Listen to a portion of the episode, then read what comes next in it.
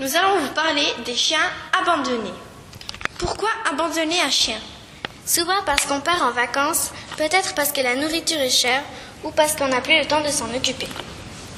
Que se passe-t-il après Ils sont retrouvés en mauvais état, maigres, malades ou blessés, attachés ou enfermés, apeurés, tristes et même parfois morts. Ils sont emmenés au refuge pour être soignés et adoptés. Comment se passe l'adoption Il faut signer un contrat qui t'engage à prendre soin de ton animal et il faut payer une somme pour les soins médicaux. Le chien a besoin de contact avec l'homme et avec les autres chiens. Il faut en tenir compte.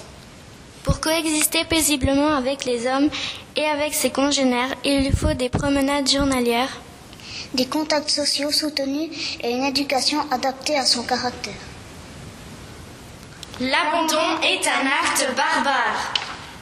Nous avons trouvé nos ressources dans Association Protection des Animaux.